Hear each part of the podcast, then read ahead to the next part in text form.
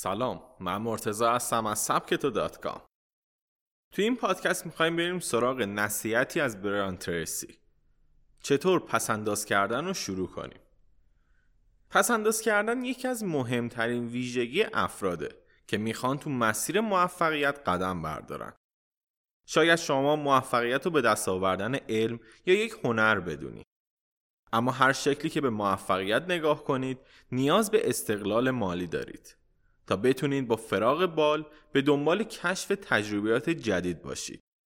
پس با سبکتو همراه باشید تا به گفته های بران تریسی در مورد چطور پسنداز کردن رو شروع کنیم بپردازیم.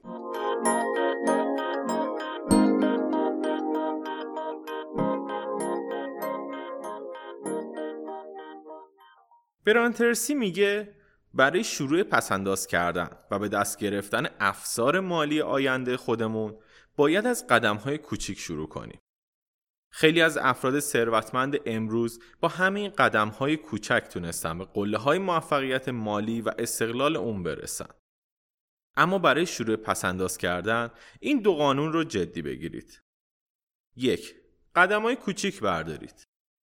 هوشمندانه ترین روش برای شروع پسنداز انجام روشی که جورج کلاسون در سال 1926 تو کتاب ثروتمندترین مرد بابل گفته. او در این روش میگه ده درصد از درآمد خودمون رو همیشه قبل از هر گونه هزینه یا برداشتی پس انداز کنیم. انگار اون ده درصد هم وجود نداشته و شما 90 درصد باقی مونده رو حقوق می‌گیرید. یادتون باشه برای پسنداز کردن به هیچ وجه نباید به اون دست بزنید. مگر برای کاری که به استقلال مالی و آینده شما بستگی داره. شاید ابتدا سخت باشه که اون ده درصد رو نادیده بگیریم. اما یادتون باشه که ما عادتهای خودمون رو می‌سازیم. پس به زودی می‌تونیم به این روش هوشمندانه عادت کنیم. امروز خیلی ها رو می‌شناسم که از 10 درصد پسنداز ماهیانه شروع کردن اما حالا اون رو به 15 یا 20 درصد رسوندن. و معجزه این پسندازا رو می‌تونید تو زندگیشون ببینیم. دو سرمایه گذاری کنید. پسنداز کردن خالی فایده آنچنانی نداره. و نمی‌تونه تو زندگی شما معجزه ایجاد کنه. شما باید اون رو سرمایه گذاری کنید.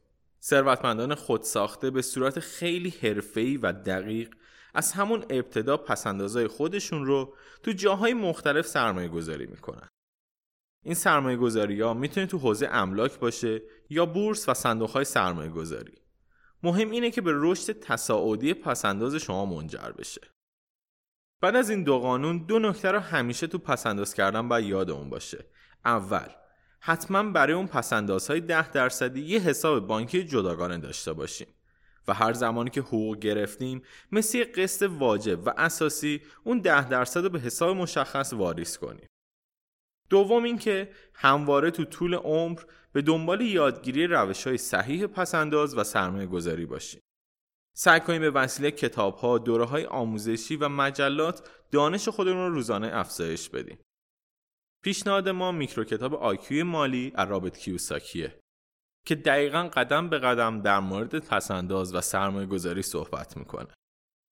تو پایان یادتون باشه که کسانی به استقلال مالی می‌رسن که دانش مدیریت و کنترل منابع مالی خودشون رو از جمله پسنداز پیدا کنن.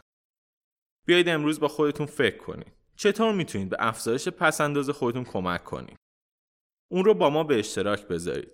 با ایدی تلگرام ات سبکتو یک بفرستید. مطمئن باشید که حتما توسط ما خونده میشه. ممنون که با این پادکست همراهی من بودید. پادکست های دیگه سبکتو رو می‌تونید از کانال تلگرام ما دنبال کنید. ادساین سبکتو کام.